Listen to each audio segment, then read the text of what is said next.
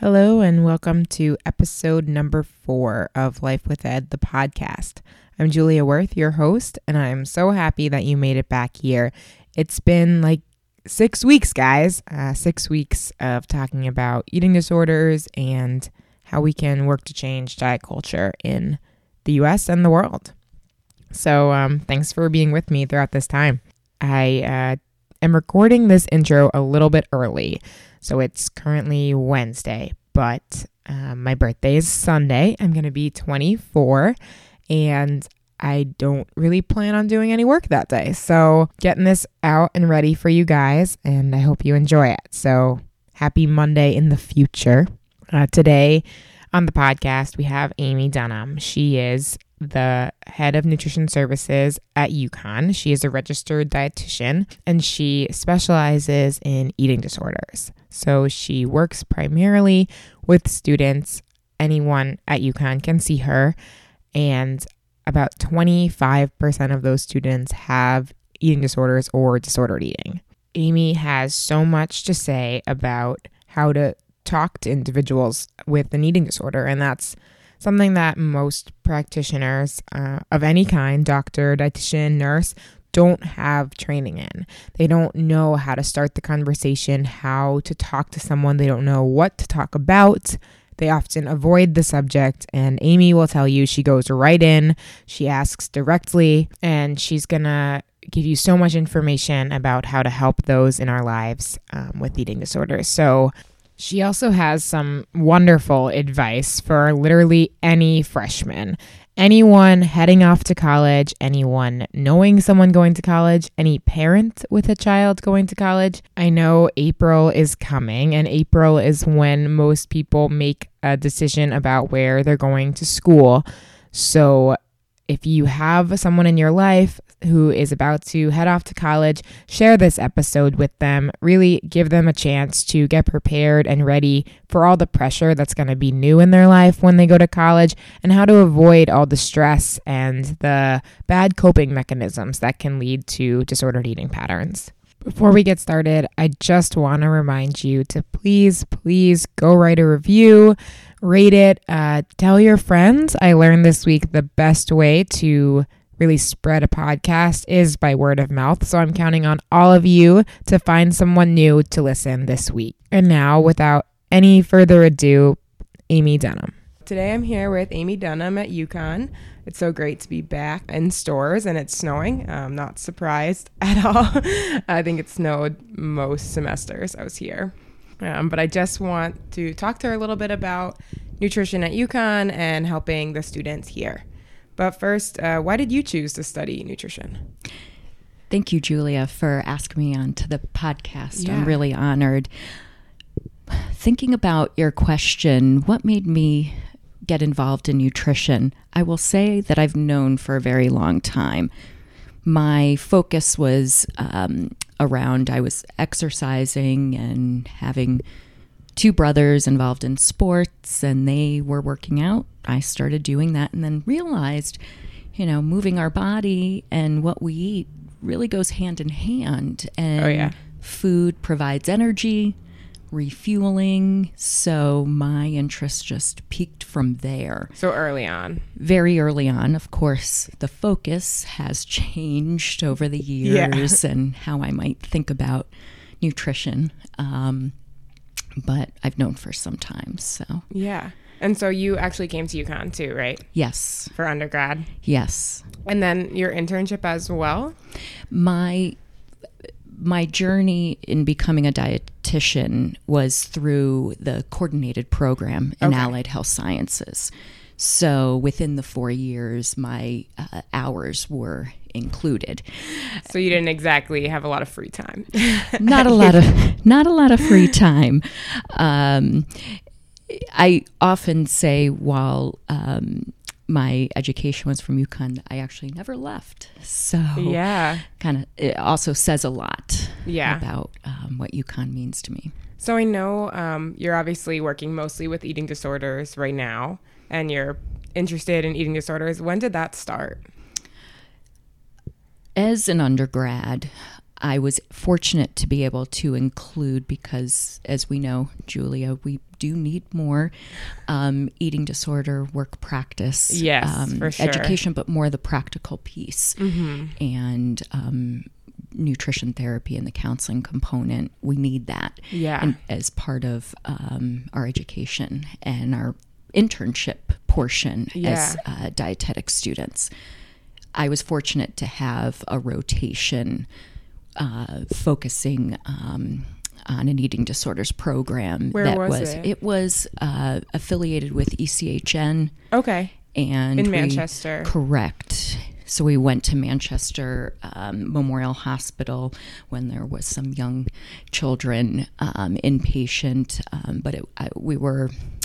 The dietitian was also bringing us. I was shadowing her and working with her at her outpatient site, which she would see people for all different reasons, but also eating disorders. But then there was a program that I don't believe is there anymore, but it was affiliated with ECHN and had a team approach. And so when you first, walked in and saw someone with an eating disorder and started working with them, how did you feel, or what did you think then? Well, I know that fortunately I haven't had anyone very, very close or like a family member that's struggled. But I will say there was a time in high school that it seemed like that was the year that my peers were really struggling with disordered eating, just eating everyone. Disorder. Yes. And quite honestly, I felt the messaging and the pressures and trending. I mean, high school is ruthless for that sort of feelings, especially for the girls, and like prom season comes up. I just remember like track in high school, girls being like, I'm not going to eat this week because I need to fit into my prom dress or something. Yeah. And that's normalized. Yeah. So, very concerning. But Julia, you had asked what was it like when someone came in. And I think what was, I don't know if I was completely surprised or shocked, but anything close to that, was because of the comorbid mental health pieces that go along with it, as well as we know it's a mental health illness, but some of the other comorbidities associated and how significant that can be, and the psychology behind it. So that was very interesting. And I guess I asked because a lot of people who maybe haven't had it in their family or know someone are shocked when they meet someone with an eating disorder or like start to work with them, because there are all those comorbidities, and you're like, oh, this is so much more than just you wanted to be thin. Absolutely. To this day, I even hesitate before saying that there's an expertise in this. I rely on my team, and it's crucial. So definitely a very challenging field. Right. So at UConn, how many students do you think you see with disordered eating patterns every year? I would say it's roughly 20% in terms of your students. Correct. So there's 4 of us dietitians, and of the students that in about a year's time have scheduled nutrition appointments, 20 to 25% struggle with disordered eating, eating disorders. And how many is that about? How many students do you know?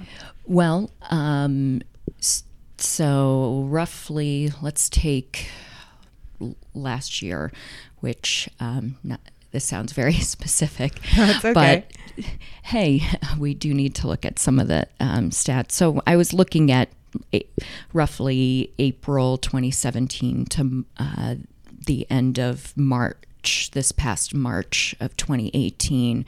And we met with a little over 240 students for a first-time appointment.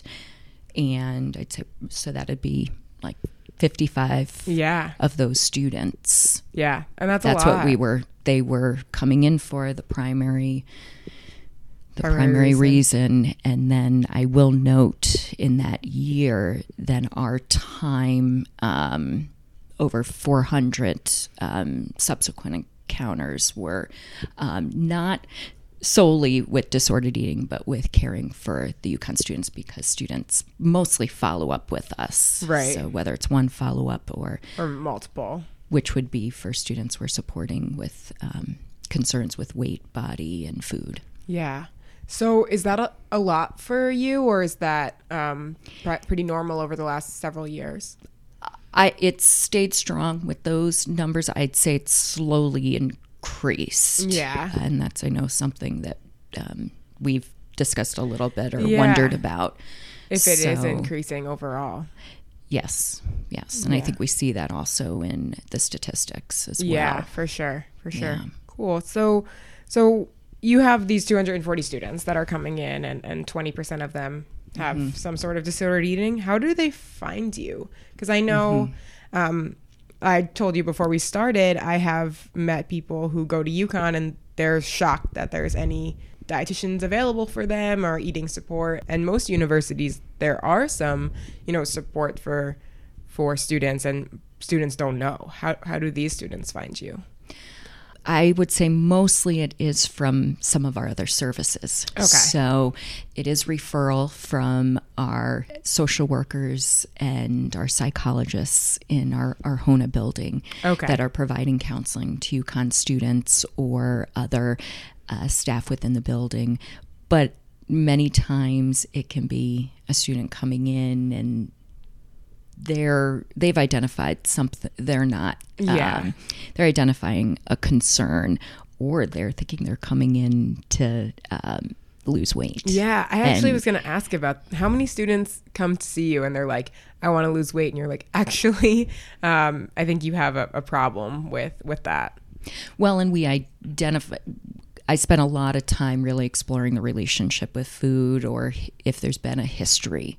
Okay. What is the dieting history look like? So then things come to the surface where we can identify, this isn't, it feels like this is normal, and what I'm hearing you say that this is what your peers are doing, this is normal, but it's not. Yeah. It's not. So that will happen. Okay. But I will say it's really tricky, because still adamant about that weight loss goal. So we're not going to, fireworks are not going to go off in one appointment. And most appointments need multiple sessions. Yeah. How do you even begin to approach a student like that, or a patient who comes in and is like really convinced they want to lose weight, and actually they're showing, lots of signs that this is more of an eating disorder or a problem for them? Well, we may talk about what percent of their time and efforts, energy is spent on this goal. Yeah. And many times what comes to, I think there can be students that are coming in for weight loss and interest in that.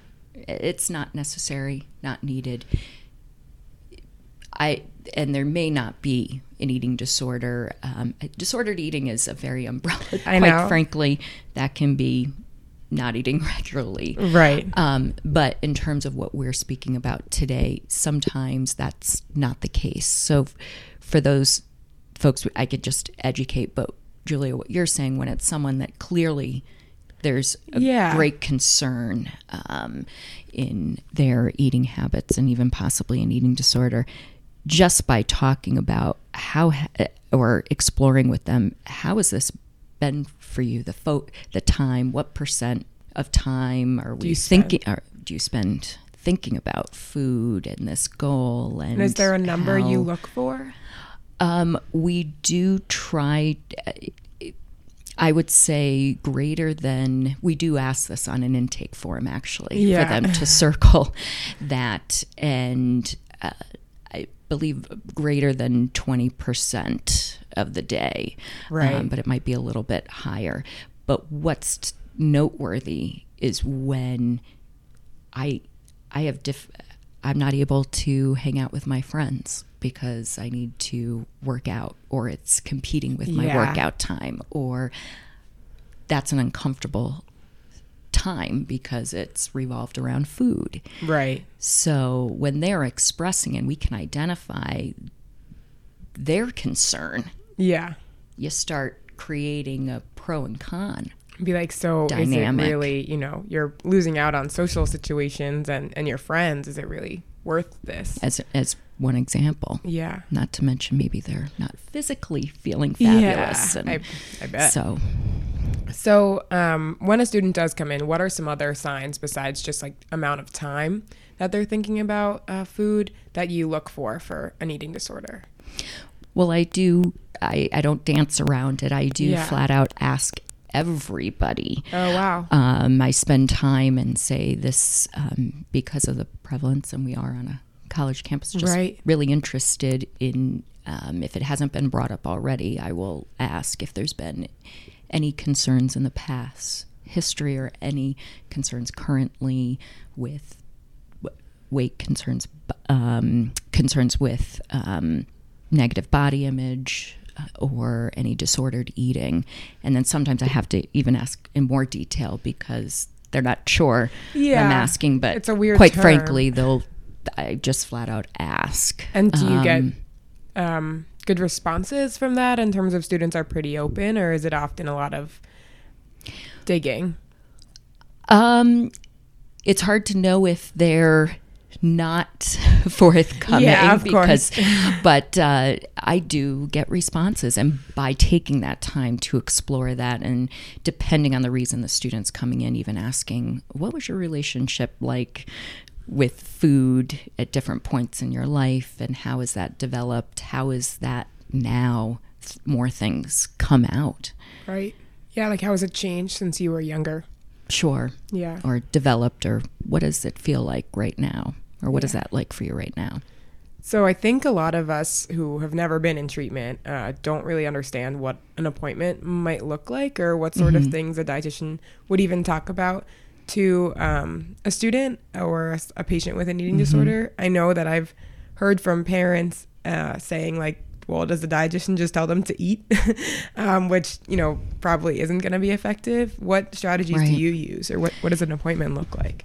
Right. And my level of support is, I would say, is outpatient. Right. So, and we've developed a multidisciplinary team, which really is the gold standard. You have to have that. So what I'm speaking about is going to look different at a higher level. What of course. The various levels are, what a dietitian can do, or what that process is like. Just eat, far from that. Yeah. Handing a meal plan and that's it, far from that. It's really nutrition therapy.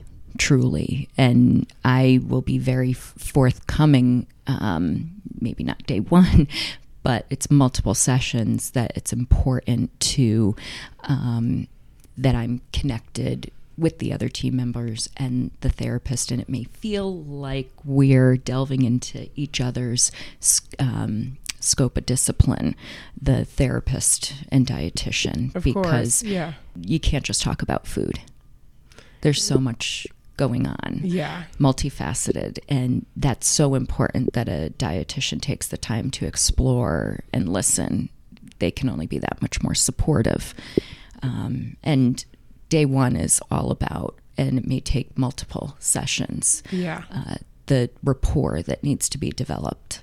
And so you're getting a student's story in those first few sessions, and what might be a first, you know, line of attack for them or for this disorder. I know a lot of time is spent me gathering information, and it does depend on what the behaviors are. I also like to hear what has brought them here, and what are their motivating factors, if there are any. Right. What can we start with that you're at least interested in working on?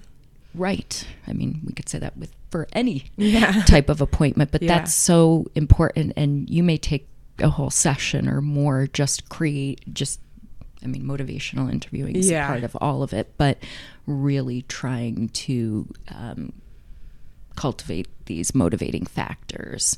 Because I'll go back to them and say, I heard you say when I'm giving recommendations that these were the goals. I want to be better. I want to get better.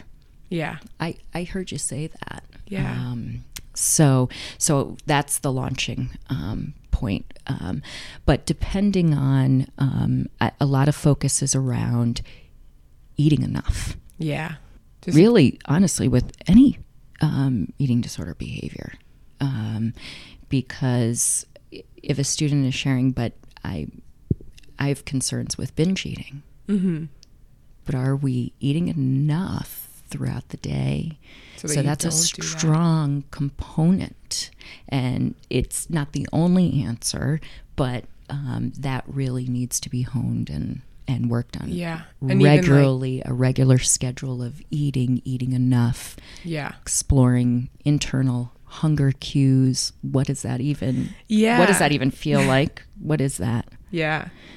I remember coming in when I was having problems with bulimia and not knowing what a hunger cue was, and the dietitian mm-hmm. being like, so when you start to feel a little lightheaded or you can't concentrate, and that like clicked for me because I never felt it in my stomach anymore. Yeah. But when she was like, when you're starting to like not focus or have like lightheadedness, that's hunger as well. It's not only like a growling stomach. Right. That might look and feel different for each of us. Yeah. And we know through disordered eating, we lose those internal cues. Yeah. Quiet. They're not efficient. Really just shut down. Right. And yeah. So, do you have any like good success stories from working with patients, or your favorite ones? A couple that come to mind. One that comes to mind is when the student was, it was probably just under a year, senior year, working with her. So I can't really take all the credit. Actually, I give the students all the credit, yeah, quite frankly. Right. So much strength one has, yeah, to be reaching out for help and the work that needs to be done. But was reaching out for support because they were concerned. They had few-year history of food restriction and excessive exercise, but things had taken a different turn. And there was concerns with more emotional eating, binge eating, and they had an outside therapist that had referred them. Okay. So I think, which was very powerful, and I told her on our last session, I wish you weren't graduating or would love you to come back. Yeah. Because her excitement and how proud she was to just talk about it was all her and her journey, especially in the last semester, of feeling more comfortable with food and having an acceptance, right, of herself, and that normal eating for me, and quite frankly normal eating period, does incorporate some emotional eating. Yeah. Yeah. And really having that acceptance and lifting the restraints and rigidity. Yeah, it must feel so good to watch someone like who had come in and had so many food rules like leave and be like, hey, like I you know, ate brownies today and I'm really happy about it, and I also ate all the meals, and just feeling, you know, good about themselves for that. Right. And I think it's the sense of self. Yeah.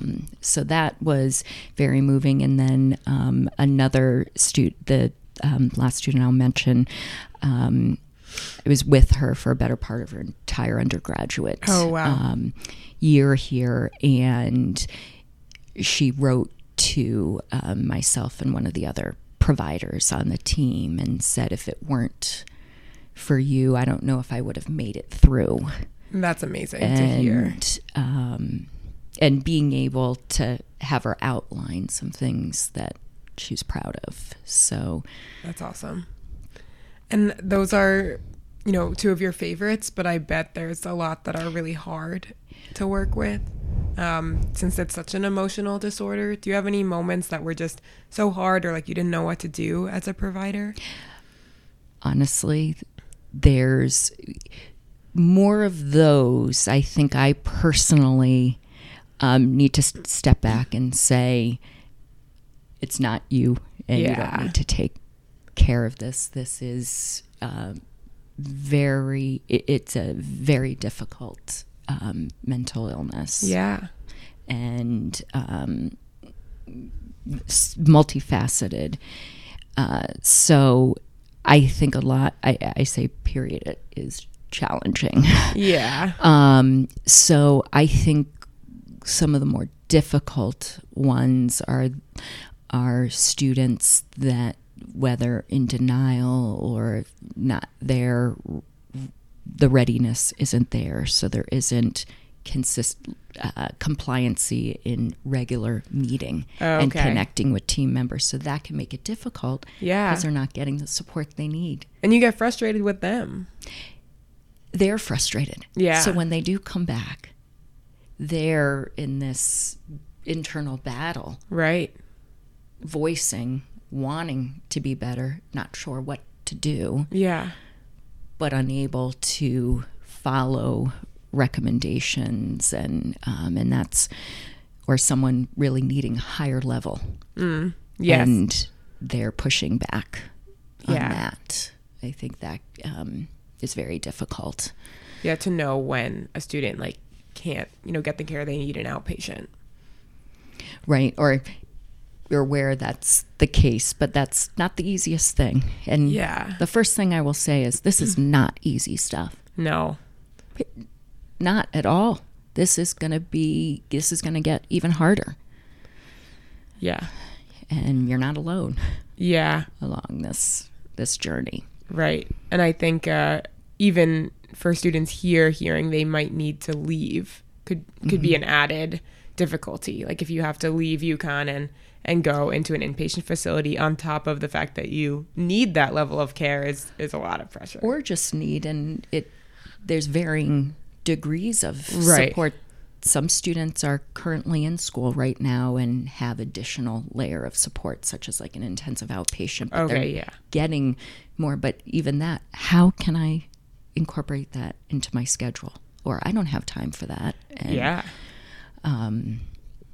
I think some of the comorbid mental health issues are what can be more challenging to also answer your question. Go back to your original question, Julia. What are some more challenging cases? It's not the food. It's everything else. There's a lot of other stuff when there's suicidal thoughts or borderline personality disorder especially. Yeah. And where I really rely on my team. And so important to have that psychologist or psychiatrist there with them. Yeah. So kind of to switch gears, I know you do some like outreach to the whole school or like marketing to the whole school about nutrition. And, you're saying you only see 55 students, of course, who have an eating disorder or disordered eating. But of course, there are more out there that have, some trouble, whether diagnosed or not. But it's still not the whole school. It's not everybody who has a disordered eating pattern. But how do you address a community and not like trigger those students, but also not, tell someone who might need to think about changing their diet without, I don't know. How do you handle those two sides? All foods work. Yeah. And let's talk about what we love to eat and all the great things they provide, these foods provide. Right. What are we not eating? And it's, what can we add? Right. That's a great way. I've never heard someone say it like that, but to really reach everyone. So, Julia, to answer your question, it's difficult, yes, but I'd say where I'm at right now, just second nature and what my expectation is for my dietitians in the office as well. Right. Is that we're not... No good, bad foods. Yeah.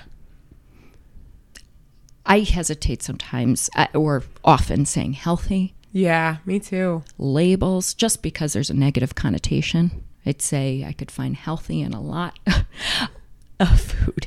Yeah. But it's what are we not including in our diet, our way of, which is our way of eating, mm-hmm.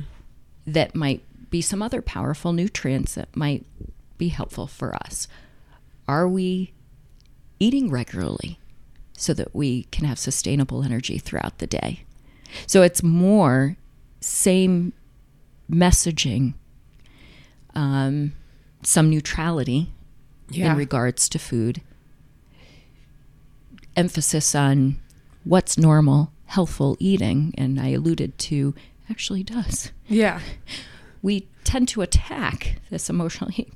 That is part of normal eating. Yeah. So it's a lot of education around that and tuning into our bodies, trusting within what our bodies, because we disconnect from that. Yeah. And start early on. Yeah. So there isn't statements where this would be a better food. And like I said, good and bad foods, avoid this. It's in a very more what can we add and focus on incorporating more often. Yeah. I think that was a great way to explain it, because I often struggle with how to tell people, no, my method works for everyone. It's not only someone with an eating disorder, because I'll get a lot of pushback when I say all foods fit, listen to your body, when someone's like, no, I need to lose weight, or like I have high blood pressure, so I can't have those things, or whatever it is. And I'm like, no, I'm not only targeting someone with an eating disorder. Like this mm-hmm. is for everyone, mm-hmm. but it's hard to combat, all the dieting pushes out there that are supposedly targeting the other half. And it gets tricky if there's certain medical conditions. There's a level of our medical nutrition therapy coming in here, or one has celiac disease, of course, right? A way of coming back to a statement like that is really exploring with them, okay, I'm hearing your desire to avoid these foods. How is that going for you? And you hear then when we're exposed to that food, there's this compulsivity around eating a lot more of it than mm-hmm. maybe they're comfortable with, and it starts feeling uncomfortable. So there's a risk of binging because we're starting to categorize food or demonize food. So for you, working in this environment where you're mm-hmm. At a university, kind of very focused on a population, what are the keys for that population to preventing disordered eating from developing? So working with the college age and preventing. So we do know actually there's a much larger, those that are dabbling in some disordered eating, dieting, kind of, a gateway behavior drug, as we historically have heard with other health topics for an eating disorder, is that 30% will develop with an actual clinical eating disorder if there's any subclinical currently. So that's concerning to me. Yeah. So it's really trying to identify some of the signs early on. So identify, just to clarify, so you're trying to identify students who are dieting? Well, I would say awareness on what is not helpful behavior. Okay. Yeah. Right. Because there's so many diets eating marketed that aren't healthy. Right. Diets, or we're in a world of healthism right now, aren't we? Yes. Wellness, everything. Right. And diets have not gone away. Right. And are just continue coming out with a vengeance. So everyone's exposed to that and really trying to challenge the messaging out there. So putting out other messaging is important. Right. And a lot more on internal, focusing on the internal self-esteem and acceptance of oneself. Yeah. And that all is healthful. Right. And I know there's a lot of groups on campus that do that, right? So that could be a good place for students to learn and try to prevent these disorders. Right. Joining one of the, so there is programming that has been thoroughly researched, and in the research, the Body Project program, which is a body image program based on cognitive dissonance, and that has shown to decrease eating disorders risk factors. So UConn is working on getting that growing even larger than what it is right now. So, so I know you do some research in eating disorders currently. A little bit. Support what is also out there. Love to be doing more. Yeah. But, can you talk a little bit about like current research in the field, or things that are going on to improve care, understand these disorders? Well, I know a lot more of my time has been really, as I just mentioned, the Body Project. So, you know, being a multifaceted, a biopsychosocial disorder, it's complex. Yeah. So there's going to be folks that are focusing on the genetic piece, but then also our society, media, culture, all of that. And that's where the Body Project focuses. Yes, and a certain body type that has been deemed ideal.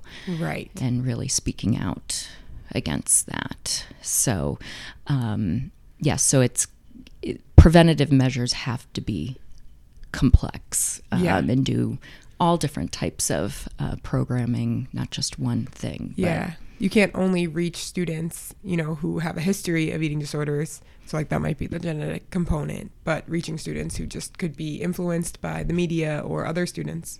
Yeah. So talking about all these pieces. So great. So if you could say one thing to every freshman coming in, what would you say? Welcome. And that's a good one. Yes. Welcome.